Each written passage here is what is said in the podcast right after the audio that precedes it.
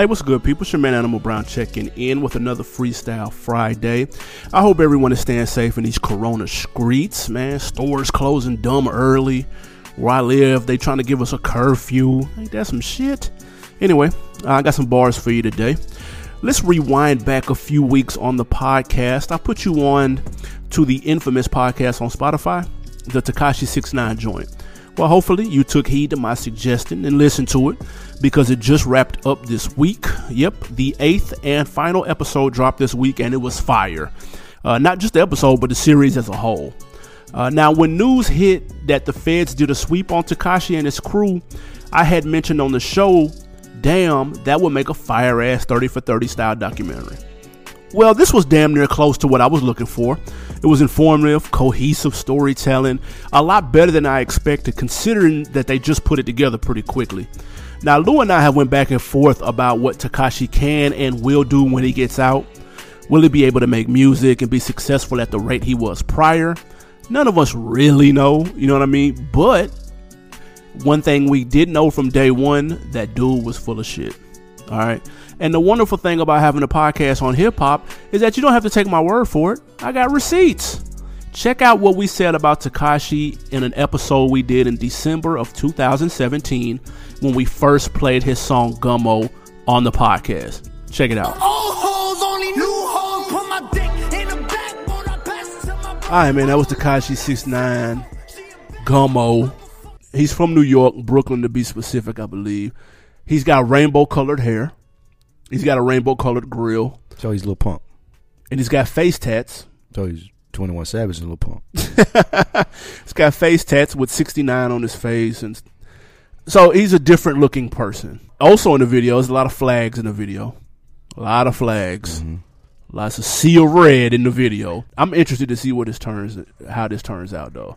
Cause people of our ilk, look right. at it and go, huh? Where where you come from? Who? Why? Who? What? When? Where? How? And why? We got a lot of questions. We got a lot of questions. The younger generation, they don't care about this shit. Here's my theory behind that. When we were coming up and we discovered new rappers, it would be by word of mouth or TV, right?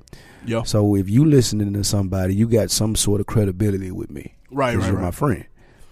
If they make it on TV, if it's on Rap City, that just definitely get the stamp for it. So I'm gonna go to check for the rest of the album. Absolutely.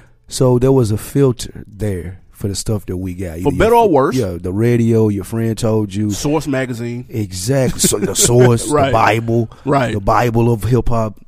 But now, with the hip hop generation, you got YouTube babies.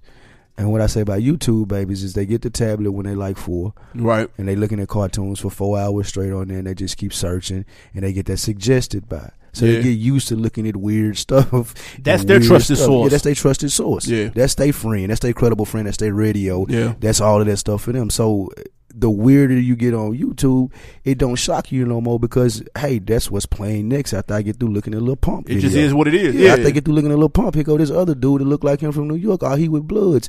So they ain't surprised. Like with us, we want to know, okay, well, where this dude from? Well, Right. We signed with. Why is he cool? Why does this video have 43 million views? right. All of those things are the questions that come for us. For them, they just sitting there like, oh, okay. Yeah, I fuck with it. All right. Yeah, it's all. It's it, listen. It's a troll. He's trolling. You, we know that. You you don't come out with rainbow color hair, rainbow color grill with a flag on. Like you're mixing the images, like the gangster shit mixed with the. He got the puppy kissing a puppy. Like it's a lot of. What, what's your man with the wedding dress with the strap and you know, like all of that? It's all for attention because if he just dropped this song on some regular shit, we probably aren't talking about it. Maybe, maybe not if he got some money behind him. Right. So you got to do something else to stand out, and then hopefully your music shines through it if you're talented. So that's just it- it's interesting. I'm interested to see where 2018 has for Tekashi 69. I'm not. Now, as you can hear, two things. One, Lou had the first case of the corona, clearly. and second, neither one of us believed that he was really about that life. Not for a second. As soon as the video came on with him and his rainbow hair holding a puppy surrounded by goons draped in red flags, I instantly knew this was for shock value and shock value only. What out of the box shit can I do to get as many eyes on me as possible? And to be fair, he sold it well. But I wasn't buying, and neither was Lou. I remember when he went on the Breakfast Club for the first time. They asked him about his beefs with other rappers, and he said he welcomed the beef, wishes someone would test him. Now, if you have ever came in contact with, know anyone personally, or are about that life your damn self, then you know people on that type of time don't walk around inviting beef. That's not how it works, man.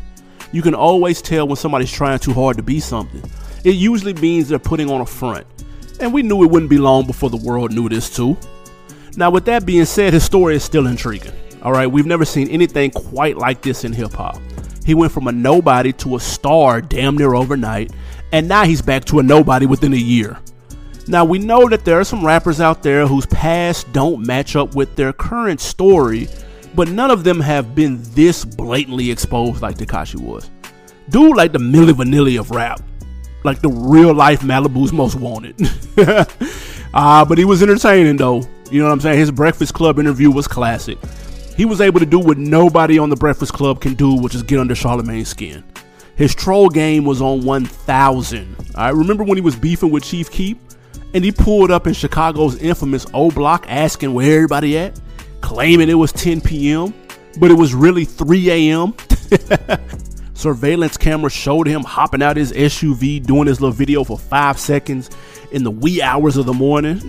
that was classic never took him seriously, but there were several people who did, and that's okay. Lesson learned.